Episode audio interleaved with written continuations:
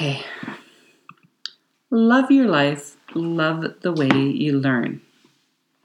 Back in the day, I was a high school teacher, and one of the things that's fabulous is that we all learn differently.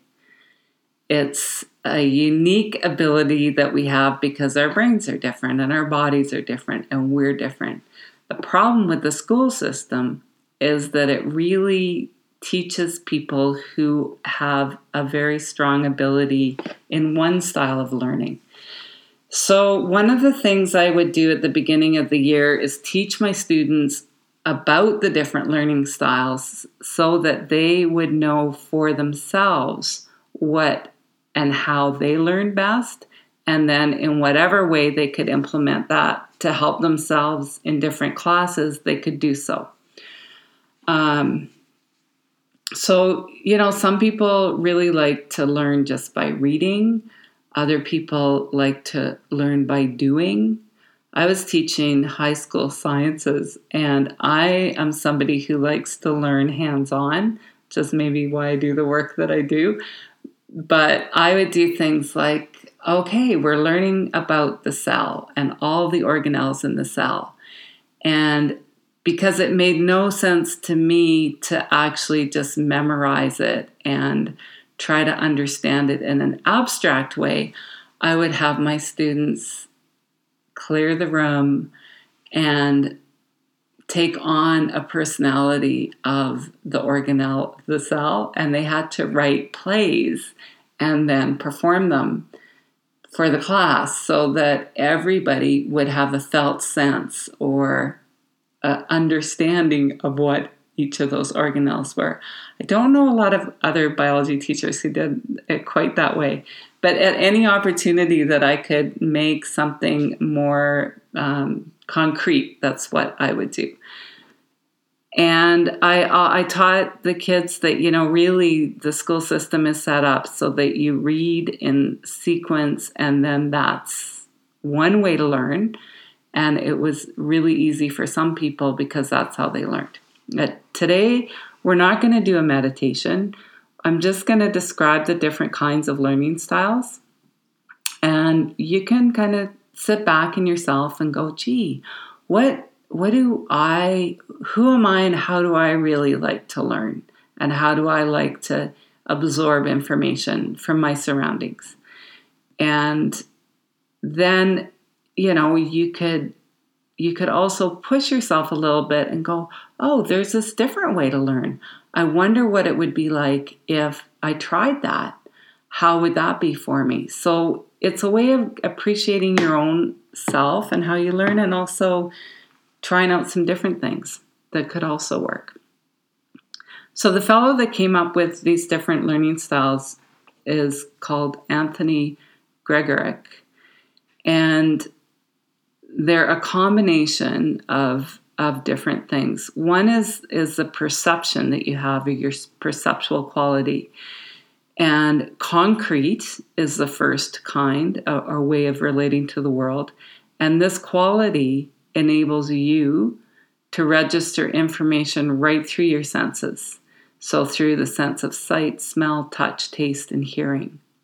And when you're using your disability, you're dealing with a complete obvious, something that's in the here and now, which you know, be in the now, something that's right in front of you. You don't look for any hidden meanings. You don't make relationships between ideas or con- concepts. It's just what it is. It is what it is.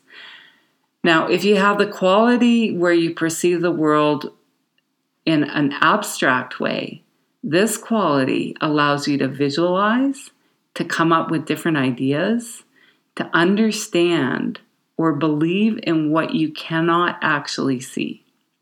So, when you use your abstract quality, you're using your intuition, your imagination, and you're looking beyond what is to more su- subtle implications. So, this one, it's not always what it seems. And you can kind of see the gift of combining those two, hey?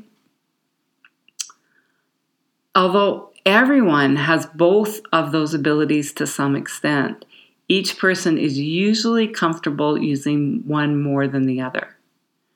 So if your natural strength is in the concrete, you may communicate in really direct, literal, no nonsense manner. And if you have more of a natural strength in the abstract, you might use more subtle ways to get your point across. Now, the other the other thing about learning is your ability to organize or order. So some people really like things to be sequential. One, two, three, four, five, six, seven, things done in steps. And this allows your mind to organize information in a linear manner. So you use a logical train of thought, and it's a really traditional approach to dealing with information. You probably also prefer to have a plan and follow it rather than relying on impulse. I'm smiling because this is my husband, and random is the next, which is me. So, random lets your mind organize things by chunks. So, there's a big chunk, and there's not any order particularly. When you use your random ability, you can skip steps in a procedure and still end up with the result that you want. You might start in the middle or at the end and work backwards. It really doesn't matter. And you probably are more impulsive or spur of the moment than planning things out. Now, the, the gift of being in a relationship is that you learn from the other person and they learn from you. So it goes back to that kind of opportunity to push yourself beyond what your natural inclination is because there's no right or wrong, it's just different, and both have strengths. So consider yourself and how do you like things in your life? How do you like to learn? Are you somebody who's kind of random, abstract, and that's where you would read how to do something, but not in any. So you'd pick up an information manual and you'd read it and you'd start in the middle and you go, oh, that kind of makes sense. And then you jump somewhere else and then all together you can put something together, but you're reading the material in order to do it. If you're sequential abstract, you would pick up a learning manual and you would read through it step by step and you do everything in order. And at the end, you'd have the desired result also. If you're somebody who's much more random concrete, you would look at something and you'd go, okay, I'm just going to pull this apart and I'm going to put it back together in a way that feels like it might work. And if you're sequential concrete, then you'll take something apart very carefully and then you'll put it back in exactly the same order that you took it apart in. But you're in both the concrete examples, you're working with something with your hands.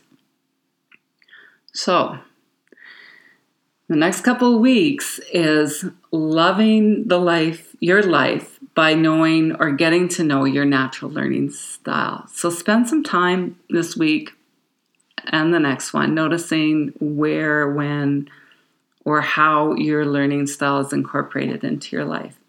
And have fun exploring it. Try some different things. Because you may have been told at some point in your life that the way that you do things is wrong. And it's not, it's just your way. So I really hope that you enjoyed this podcast. And the next one will be broadcast in a couple of weeks. So when you subscribe, they magically show up in your podcast feed. If you're curious about more about what I offer, please check out my website at workingwithwellness.ca. Hi, I'm Gilly, and this series is about how to love the life you live so that you can say, I love the life I live. Ciao for now.